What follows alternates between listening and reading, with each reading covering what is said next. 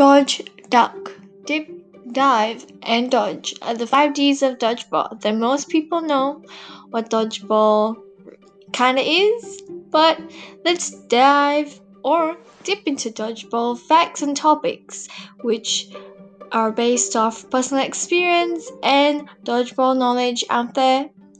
Stay tuned to Dip into Dodgeball to learn more about me, Clarissa, and your and what you need to know about what's going on in dodgeball. Stay tuned. Follow on your favorite podcast streaming website, and I'll see you soon.